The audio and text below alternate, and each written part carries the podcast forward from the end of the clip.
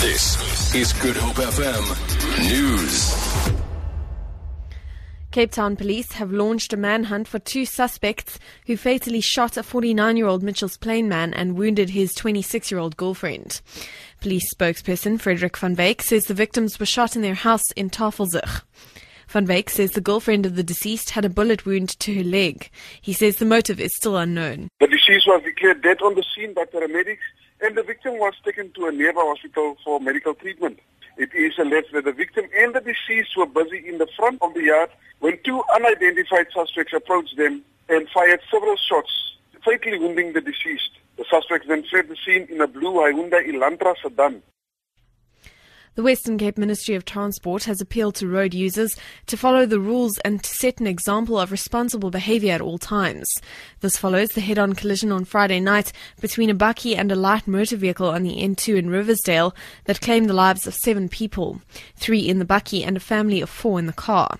A ministry spokesperson, Brian Laho, says a traf- truck driver who witnessed the incident says the bakkie was driving behind him and tried to overtake when the approaching vehicle flashed its headlights at it. The driver of the bakkie, however, continued and collided head on with the light motor vehicle. Laho has extended the deepest condolences to the families and loved ones of those who lost their lives. The companies Safe and Bono are accused of being involved in corruption related to land reform deals in the Eastern and Western Cape provinces. Safe and Bono are strategic partners in the government's agrarian reform and recapitalization program. Owned by Dutch businessman and fruit exporter Anton de Vries, the companies are allegedly swindling government's land reform beneficiaries out of the fruits of their labor. The companies manage about 29 farms nationally. For the past decade, DA leader in the Eastern Cape, Athol Trollip, has been trying to expose Safe and Bono. At Khangela, there is no profit. There is no financial benefit for the workers. The workers are uh, exploited. They are demoralized. They've given up with going to government. They've given up with going anywhere with their dilemma, and their dilemma is safe.